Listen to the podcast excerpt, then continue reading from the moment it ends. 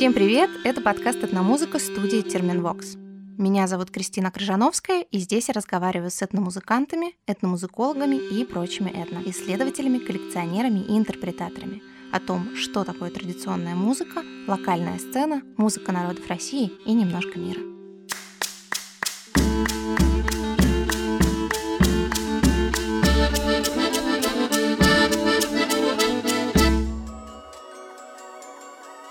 Третьем выпуске мы по-прежнему в Национальной библиотеке в Казани и говорим с лейблом, резидентами которого были наши прошлые гости. Если пропустили, послушайте выпуск с группой Джуна. Yummy Music – первый татарский инди-лейбл, основанный Ильясом Гафаровым. Занимается выпуском и продвижением независимой татарской музыки и организацией концертов. С 2014 года продюсирует музыкальную сцену ежегодной акции в Казани «Мин татарча сөйләшәм» и фестиваля Tat Cult Fest. Работает с Зулей Камаловой, Теодор Бастарт, вышеупомянутыми Джуна, а еще с Радифом Кашаповым, который также поучаствовал в нашем разговоре о татарской сцене. Не специально, но очень кстати, с Ильясом и Радифом мы поговорили по отдельности, отчего выпуск только прибавляет в глубине и количестве смыслов. Меня зовут Радиф Кашапов, мне 39 лет, я занимаюсь журналистикой, лейблом Yummy Music. Ну, мы придумали с Ильясом, что я креативный директор. Надо же как-то обозначить. Давай я буду креативный директор. Человек, который идеи придумывает. И еще ты музыкант. Еще я музыкант, да. Типичный индепендент музыкант российский, который ему больше всех надо. Играю я с 18 лет в группах. Это с 2000 года, получается. Играл я в основном сначала, естественно, русскую музыку. Где-то в 2003, по-моему, году мой редактор в моей газете сказал, ну ты же все знаешь, Радив, про там все новое.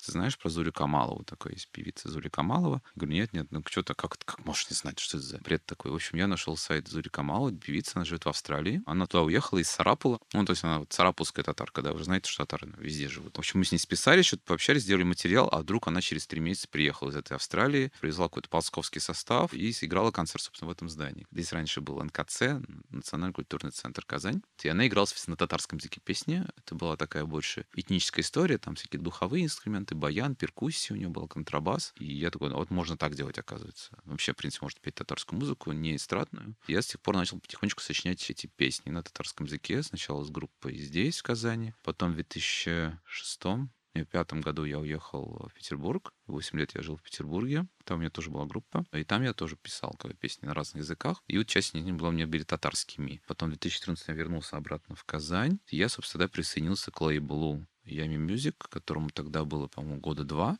Тогда их было два человека, Ильдар Карим и Ильяс Гафаров. Я занимаюсь общей организацией всего. То есть э, иногда люди, которые, допустим, даже в обычной жизни могут не сталкиваться, не общаться и никак не взаимодействовать друг с другом, мне приходится иногда даже таких людей заставлять взаимодействовать на благо нашего результата общего. Я вот связующее звено между промоутерами, государственными структурами, техническими специалистами, прокатчиками, всякими подрядчиками и всем нашим творческим коллективом целом. То есть у нас в команде все имеют творческий бэкграунд, но вот я, Радив, и сейчас к нам присоединился НЖ, у нас есть еще четкие свои функции в структуре лейбла. То есть НЖ занимается менеджментом артистов, это тайминг, это бытовой райдер, это вообще вся документация, которая нужна для организации концерта, фестиваля и прочего. Радив генерирует идеи, подсказывает, кого с кем связать и каким смыслом это все наполнить. Я все это структурирую, и еще у нас есть постоянно постоянно звукорежиссер Тимур, который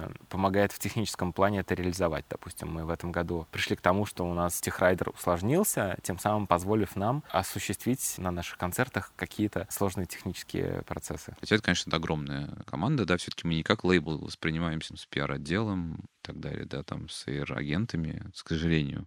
Мы недавно обсуждали этот вопрос, что типа нужно все делать по правилам, наверное, да, вроде потенциал есть. Но мы скорее такое сообщество различных коллективов. То есть это я, есть у нас рэперы Кейру, Сал, есть у нас группа Джуна. Я стараюсь как музыкант участвовать во всех проектах, как так получается. Я во многих группах играл, хотя вроде бы не такой искусный исполнитель. У нас вот с Анией Фазрахманова, которая их вокалистка, у нас даже есть проект отдельный. Лейка Салыш, 52 печаль. Ну, 52 недели в печали в году. И она поет, а я играю сочиняю электронную музыку. чем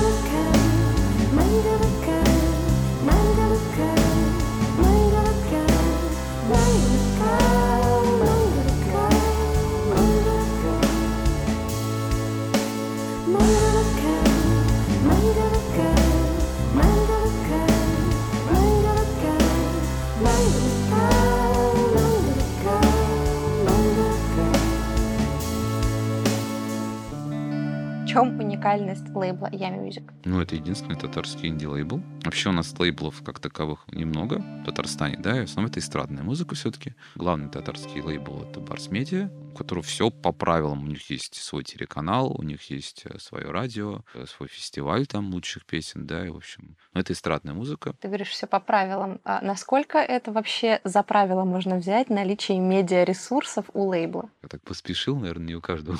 Я просто думаю, что достаточно жирно звучит. Ну, но тем не менее, ну вот так получилось, да, то есть они все-таки создали, потихонечку развивались, и у них вот есть все каналы сбыта, что называется, да, и радийные, и телевизионные, и так далее. То есть это музыка эстрадная, тяжело, наверное, эстрадно татарскую музыку описывать, но я писал бы это смесь электропопа, каких-то фольклорных инструментов, характерного татарского пения с обильной мелизматикой и танцевальных ритмов. В данном случае уже, ну, это музыка максимально коммерческая. На самом деле мы, как люди в 90-е годы выросшие все, мы очень ту музыку любим. Отдельные песни деваться некуда, потому что родители все это на кассетах слушали. И какие-то вещи я искренне люблю, на самом деле. Для татарской музыки мы считаем, что плохо это однотипные штампованные аранжировки, которые все заказывают у одного и того же человека по методу конвейера тексты, которые написаны по одному и тому же шаблону. То есть 10 лет назад поэты-песенники писали по этому шаблону, 20 лет назад и сейчас продолжают писать по этому шаблону. Причем молодые люди, молодые аранжировщики, сонграйтеры, песенники, которые работают на эстраду, своими молодыми глазами, 20-25-летними, пишут песни для 50-60-летних. То есть они всю жизнь прожили в городе, слушали качественную музыку, ходили в модные места, а когда у них заказывают татарскую песню, они начинают писать о том, как я скучаю по маме, по родному краю, или наоборот, о том, что как здорово мы все мы здесь сегодня собрались, днем рождения, будь здоров, там, не знаю, будем богаты и так далее. То есть эксплуатируют одни и те же темы. В аранжировках тоже эксплуатируются одни и те же гармонические ходы, мелодии, композиция одна и та же. После того, как э, вышел супер успешный сингл Major Lazer и певица Мё из Дании, когда вышел Ленон, они супер популяризировали ход, когда у тебя запиченный вокал, запиченный инструмент играет в проигрыше. И это так понравилось татарской эстраде, ну, спустя там 2-3 года, что вот сейчас на радио любой э, современный эстрадный трек в куплете в припеве может звучать как банкетный шансон, но они в проигрыше вставят вот этот вот запиченный вокал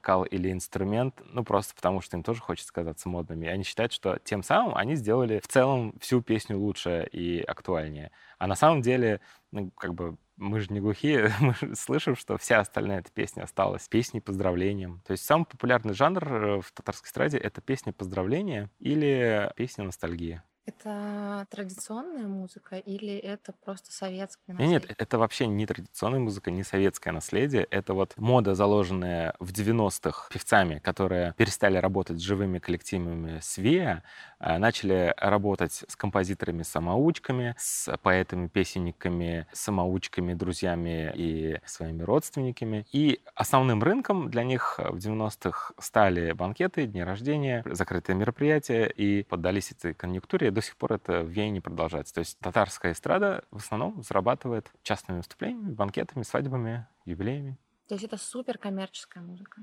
Да, это вот прям музыка, написанная для одного слушателя, но так как у каждого в жизни случается свадьба, банкет или юбилей, таких слушателей на самом деле много, и контент очень поверхностный, легкий, доступный для восприятия, и он потребляется той аудитории, которая не погружается глубоко в музыку, которой нужно просто прийти на концерт и получить атмосферу какого-то праздника. Но все-таки это не совсем а, та музыка, которой я мог заниматься. И мы занимаемся независимой музыкой. Да? Мы издаем, во-первых, у нас музыканты все-таки исполняют ее вживую, даже те рэперы, например, которые раньше у нас выступали чисто под минус, потихонечку они вот дрейфуют в сторону живых исполнений. Рэпер Усал у нас уже последние там месяца три исполняет все с гитарами, с барабанами. У него такой нормальный, очень new metal, хардкор какой-то там панк проявляется, хотя все изначально было такое хип-хоповое. То есть мы за живяк, мы за большее количество жанров и стилей. Ну, мы как бы единственные, кто этим, наверное, занимаемся прям всерьез, потому что какие-то лейблы возникают, но как-то я их особо не вижу рядышком.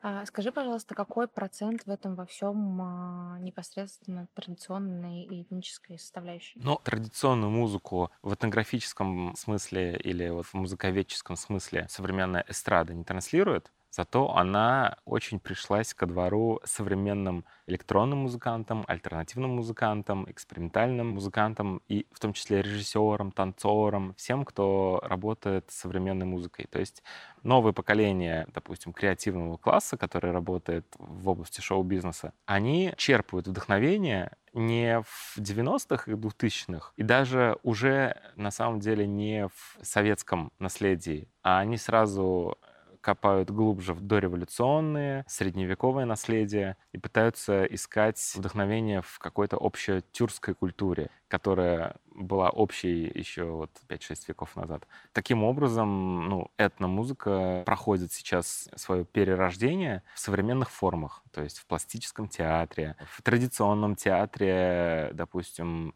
Джуна написала два саундтрека по мотивам этнической музыки в двух крупнейших татарских театрах республики. Это были две крупнейшие театральные премьеры прошлого года.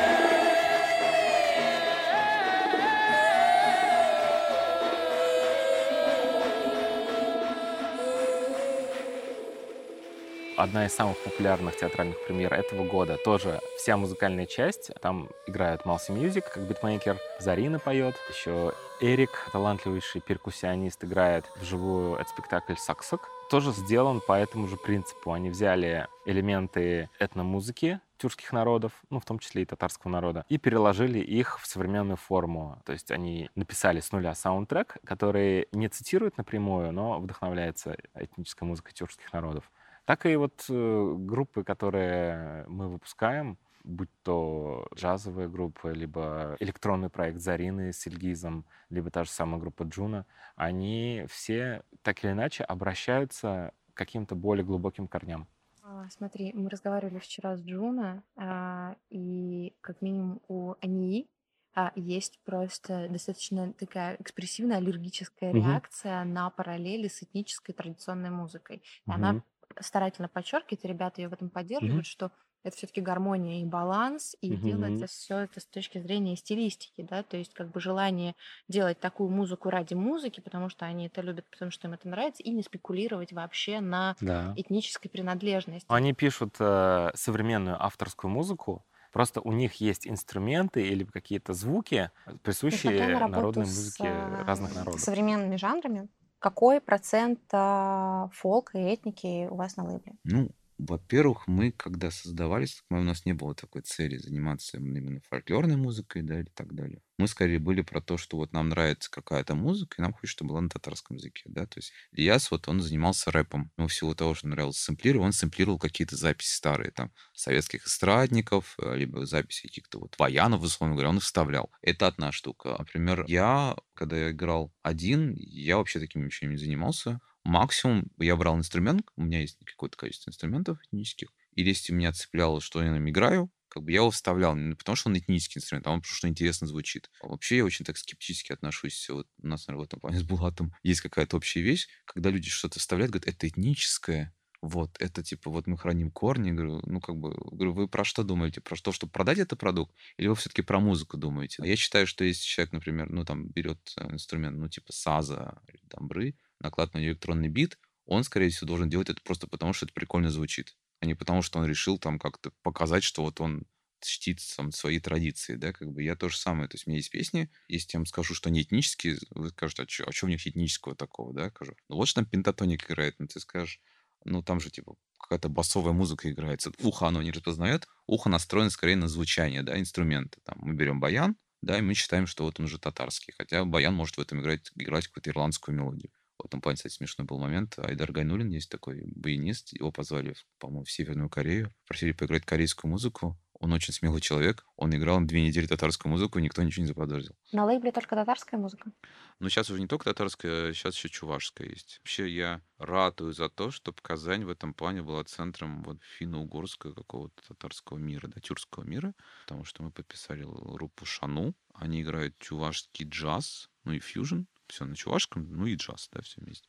Вот, плюс мы как бы вот на фестивале Таткульт Фест хотим всегда приглашать людей из Удмуртии, потому что удмуртская независимая сцена для меня все вообще дико интересно. Я даже удмуртский язык учил. Есть группа Уен, например, она вообще невероятная какая-то. Когда группа Beastie Boys какая-то просто. Соответственно, у башкиры, тем более башкиры вообще братья навек, да. Несмотря на то, что сейчас происходит э, в политическом мире, мы, наоборот, как-то вот и к ним ездим, они к нам ездят. Маловерса мы в этом году сделаем фестиваль даже в Уфе. Вот. Но, скажем так, э, я воспринимаю лейбл уже как некую такую силу Волжского, Уральского региона, что ли. Вот мне хотелось бы, чтобы дальше вот это в этом плане шло.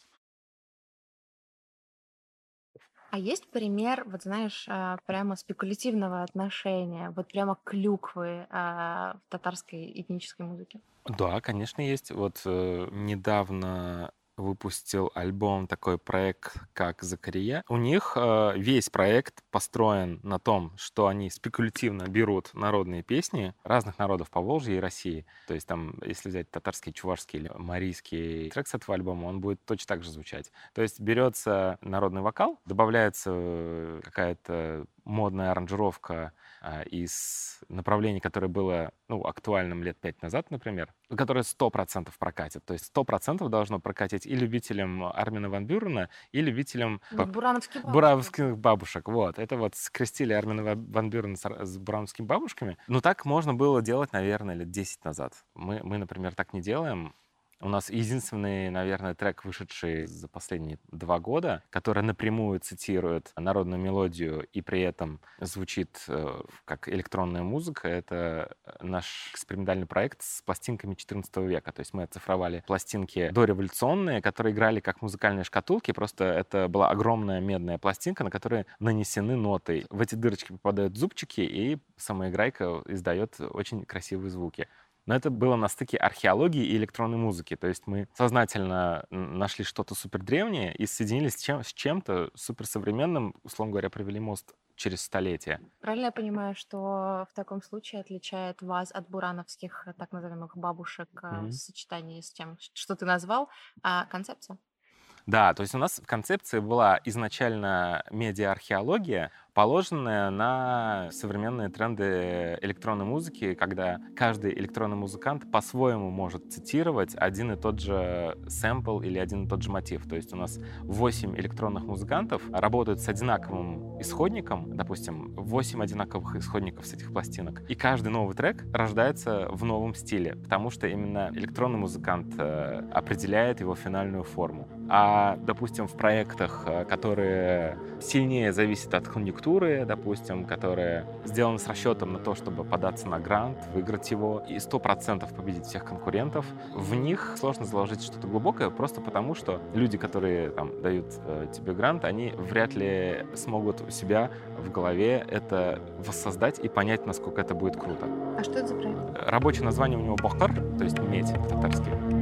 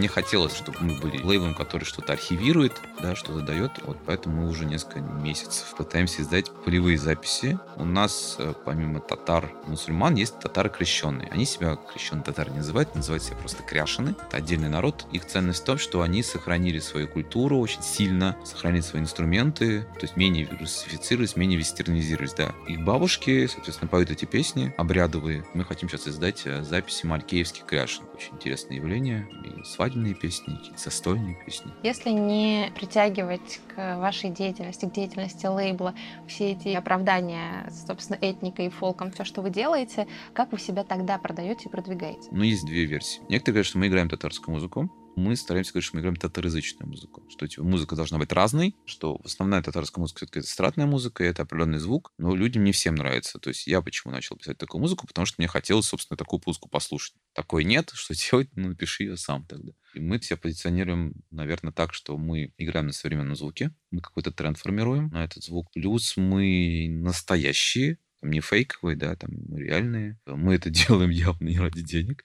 И мы экспериментируем, да, то есть мы идем куда-то дальше. Мы говорим, что так можно попробовать. Вообще, у меня есть приятель, Нурбек Батулаев зовут, он хореограф, лауреат «Золотой маски». И он в свое время сказал, что мы должны налажать. Ну, то есть нам нужно расслабиться, он говорил, татарща это было иркен, иркен, иркен, ну, вот освободиться, что ли, и не бояться ошибиться. Я это развил дальше, говорю, наша задача, наверное, самая максимальная, это серьезно налажать. Налажать так, чтобы следующее поколение знали, что так делать нельзя. Ну, наверное, это будет большая, что называется, татарща корбан, жертва.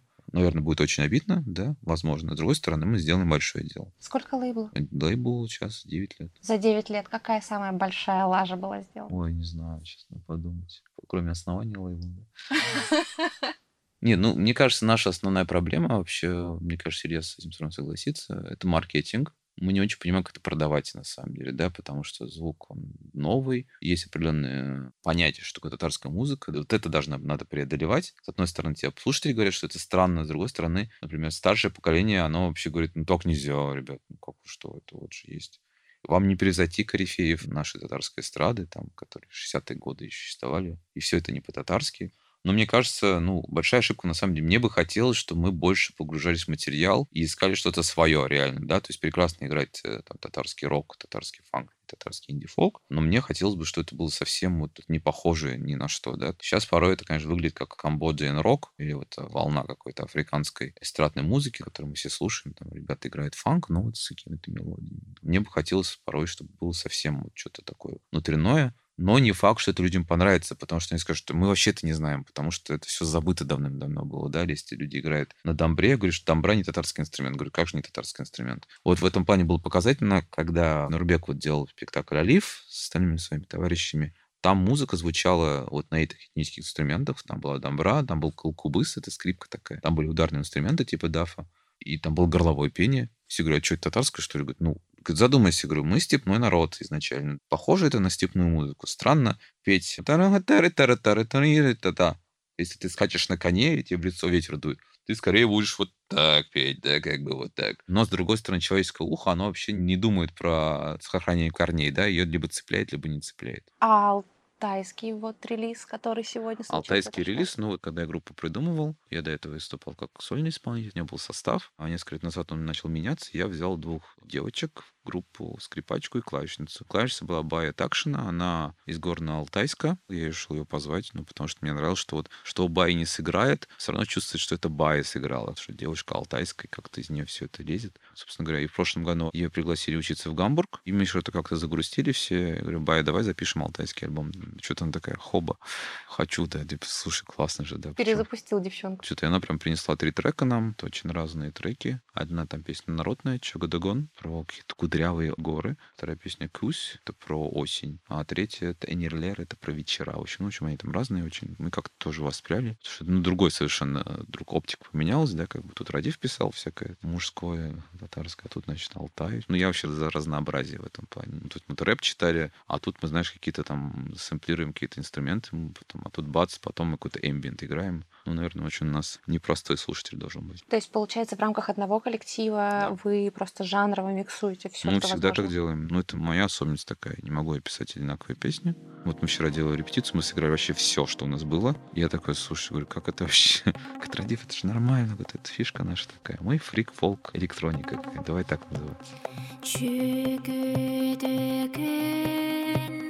тууларылуу Чүречү кош кош алатайым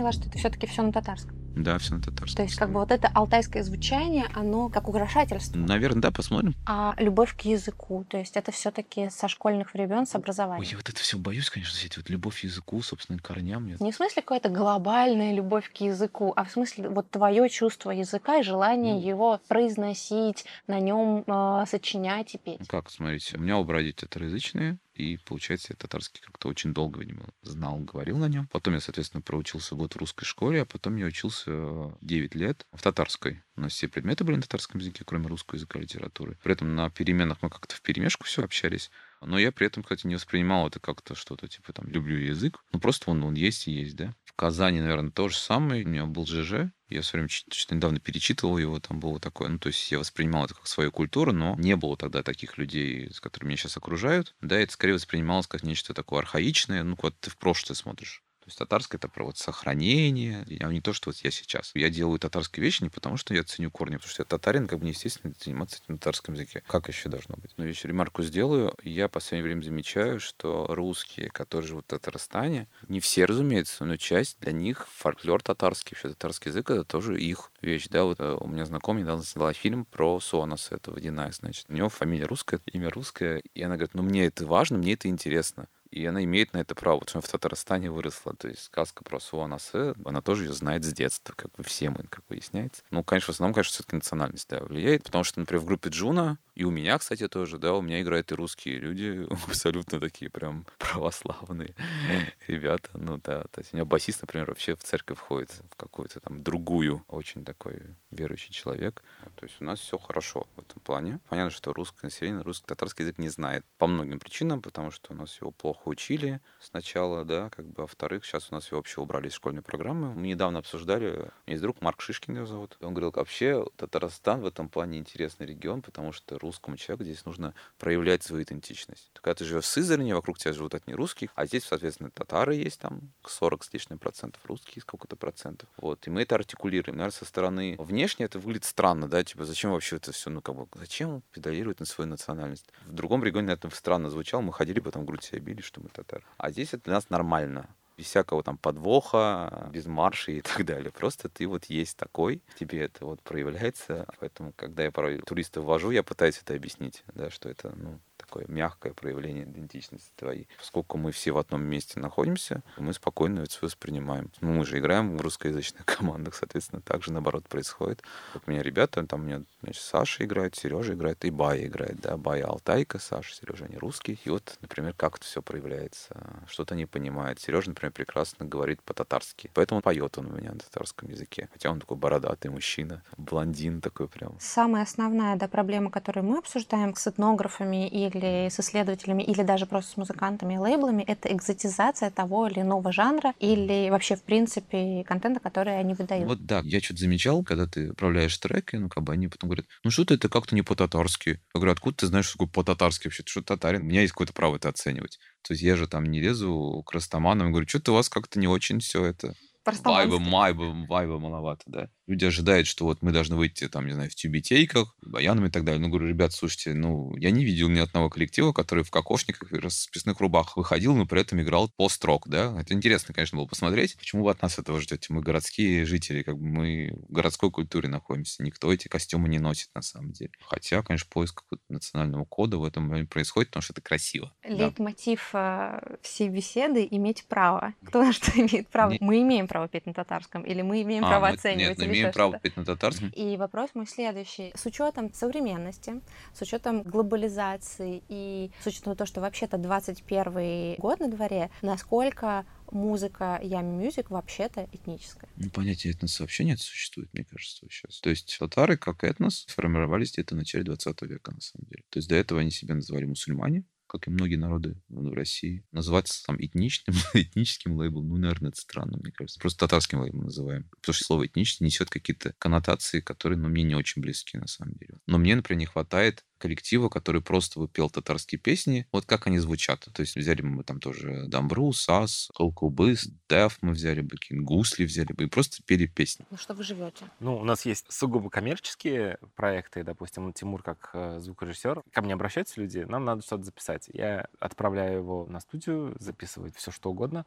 Я сам занимаюсь видеопродакшеном, мы снимаем проекты для Ютуба, образовательные проекты. Радив, он как журналист, работает на одной из местных СМИ крупных. В группе Джуна все работают в разных областях. Там Ания работает тоже в области видео мультимедийных проектов. Кто-то из них работает в сфере IT, просто программистом, например. То есть получается, что вы музыкой на самом деле и лейблом не зарабатываете. У вас у всех есть свои работы. Ну вот мы сейчас идем к тому, что мы начинаем этим зарабатывать. Просто очень долго ждали, когда локдаун пройдет, когда не только в Татарстане, но и в других э, республиках, ну и в других регионах России запустятся фестивали. И в этом году они все равно не запустились. Запустились. Дикая мята вот так обломалась. Урал Music Night, куда прошли там порядка 35 музыкантов из Казани, тоже его перенесли на неопределенный срок. Но, к счастью, есть фестивали в других городах Татарстана, вот в Альметьевске, например. Мы за июнь, ну, вторую половину июня, первую половину июля отыграли, наверное, шесть подобных фестивалей.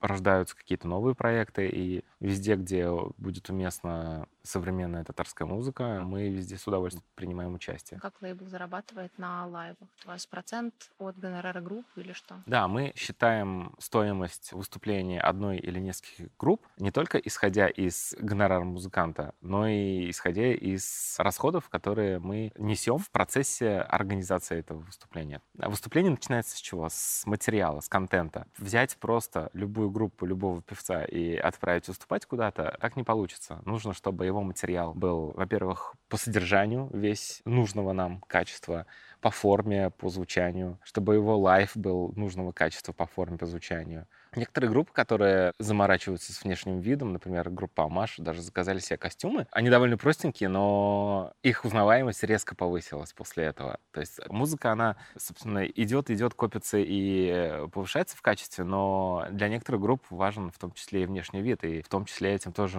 нужно заниматься. Плюс мы еще снимаем клипы для того, чтобы повышать узнаваемость. Мы снимаем лайвы тоже самостоятельно для того, чтобы прежде всего наполнять социальные сети тем контентом, который мы производим. Потому что чисто музыку из музыкальных сервисов потреблять, э, ну, узнавать, открывать для себя что-то новое очень сложно, потому что в музыкальных сервисах, скорее всего, преобладают более популярные группы и проекты на других языках, на русском, на английском. Но чтобы в этот плейлист попала песня того или иного артиста, надо снять либо классный клип, либо чтобы о нем написали какие-то нишевые классные СМИ, либо чтобы он э, своим выступлением произвел впечатление. Допустим, у нас есть рэпер Усал, и у него, допустим, нет ни одного постановочного клипа. Вот только вчера начали снимать первый клип. У него уже достаточно количество композиций в сети, но только после того, как мы сделали им хороший настоящий live с живыми барабанами, с гитарами, и он начал тоже наносить специфический грим на каждом выступлении, люди начали обращать на это внимание, и к этому начала тянуться не только аудитория рэп-музыки, но и просто люди, которым нравится громкая, веселая, бодрая музыка. Усал азат Я, я, я А. Мәғара ішінде Қараңғы һәм бик салқын Миңа кирәкми ялкын Мин үземә казый мопкын Алып кит мине дулкын Әдрән диңгез буена Жер асты хәшәрәтләре туена Иблиснең куенына Чираттыра кызыл кара Алтын урта арка таба Курка курка минем телем Агулы төкле тура Бик усал бу умарта Кырты мине кытырта Акыра бакыра баш миенә тирес тутыра Мин бирән мин умырам Мин усал мин тилергән Минем тәнемне шук ителгән Шуқынчыклар suyungan Арарның күннәре саналған сұрадым тәңреден Сенің дұғаларың сақлама салқын қабіріңнен Қадірләмә бір кімні берсе де ұзаққа түгіл Топыраққа көміл, көмірден қора менің көңіл Топыраққа көмілем һәм шытып шығармын топырақтан Менім жаным ит, менім жаным қан, қан, қан, қан, қан, қан,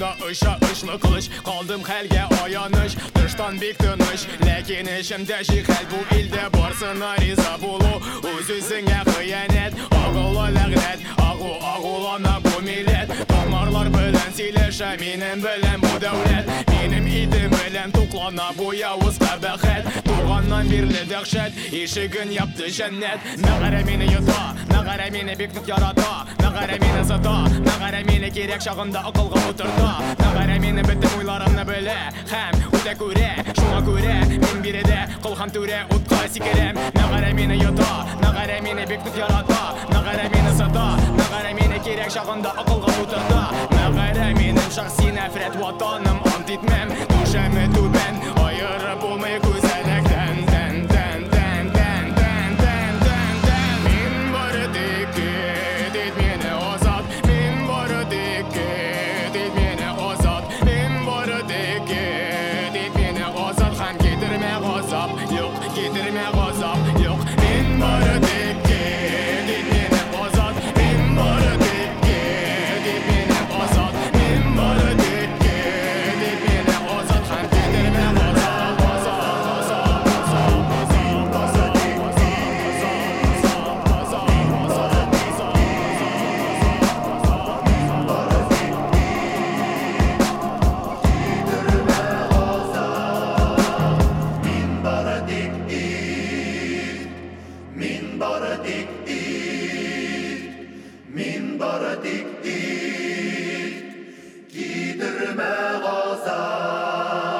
Можно тебя попросить порекомендовать, ну, остановимся на дудевских трех коллективов исполнителей, вероятно, на, не обязательно татарском, на родном языке, которые очень современно, круто работают в своем жанре, и которых бы ты порекомендовал послушать. Я порекомендовал группу Уен, потому что они реально меня произвели впечатление. Это марийцы, они на марийском поют, читают. Вот, у них такой очень забавный смесь, у них там немножечко какие-то биты, короче, есть эти вот э, волынки марийские, да, которые еще дудки какие-то, еще они очень такие разбитные чуваки, полугопники ли, в общем, такие харизматичные ребята, это первое точно. Второе, мне как прикол, ну, то есть мне вами понравилось, есть такая группа Боба Ленин, это удмуртский гранж. Я удмуртский язык, ну так, понятно, там процент 20 понимает, да, но кто это слушал со стороны, говорили, что это очень депрессивная музыка. Просто вот гранж депрессивная музыка, это вдвойне депрессивная музыка. Я вот хочу ее как-нибудь привести послушать. А из татарских, чтобы никого не обижать, да, конечно, понятно, хотелось бы выделить металл-группу, он называется Набарадж. Они очень давно существуют, они были, елабужские, а теперь они казанские. Они играют такой булгарский металл, то есть э, они говорят, что они не татары, в данном случае, да, что вот более булгарскую историю. Ну, вы, может, знаете, что татары — это очень сложный генетис происходил, нам несколько разных народов. И в городе Булгаре вот было булгарское ханство. У них там легенды какие-то, плюс визуальная составляющая. При этом такая нормальная, в общем, пост-роковый металл такой, очень мне порой это заходит, хотя я вообще не фанат и металла, в принципе, но мне нравится, как они себя ведут на сцене. Это реально рок-группа такая прям вот они выходят, что называется, и шарашат, да. При этом ребят там отзывается к душе, и гроулинг используется, и какой-то и женский вокал. Вот эти команды я бы, например, ну, назвал на скидку, да. Хотя понятно, что я как начал этой музыкой интересоваться, я начал копать все подряд. Меня вообще интересует все. Там, да, и татарская эстрада, и какие-то люди, которые на диктофон что-то записывали в гаражах. Есть у нас такие исполнители. Вообще я считаю, что если человек, ну, исполняет татарский языке, он мне априори интересен. Пусть он даже не умеет играть и петь. Я за ним хожу, говорю, давай записывай, записывай, братан, потому что материал нужен. А, нужно было много материала, да. Хочется, чтобы, ну, люди слушали музыку на татарском языке, и она была вот разная. И чтобы у человека был выбор, он мог так и так, и так, и сяк, и сяк. И когда у нас спрашивали, что вы можете предъявить, мы говорили, вот, пожалуйста, да, там год можно слушать, как можно выбирать. Поэтому у меня в мечтах вообще все это выглядит как огромная сцена, где есть там разнообразные коллективы, там какое-нибудь женское панк-трио, которое в платьях горошек что-нибудь шарашит, да, там, или какой-нибудь э, барабанно-перкуссионный состав огромный, который, там, не знаю, вызывает дождь. И все Вот. это на татарском И языке. все это на татарском языке. Спасибо тебе большое, это охренительное интервью. Вот мы и поговорили с Радифом Кашаповым и Ильясом Гафаровым, участниками первого татарского инди-лейбла. Все рекомендации мы соберем для вас у нас в соцсетях студии и подкаста. Там же будут видео и фотографии с нашими героями. А еще разные другие клевые активности. Подписывайтесь на этномузыку на всех подкаст-площадках. Это SoundStream, Apple Music, Яндекс.Музыка, Google подкасты, CastBox, Deezer, Spotify и даже YouTube. За красивые картинки и анимацию к подкасту спасибо Лизе Семеновой. Вела этот подкаст я, Кристина Крыжановская. Писал звук Кирилл Тихомиров. А монтировала, обрабатывала и делала прекрасную музыку, еще более прекрасной Оля Лапина. За всю остальную менее заметную, но не менее важную работу спасибо команде студии подкастов Терминвокс.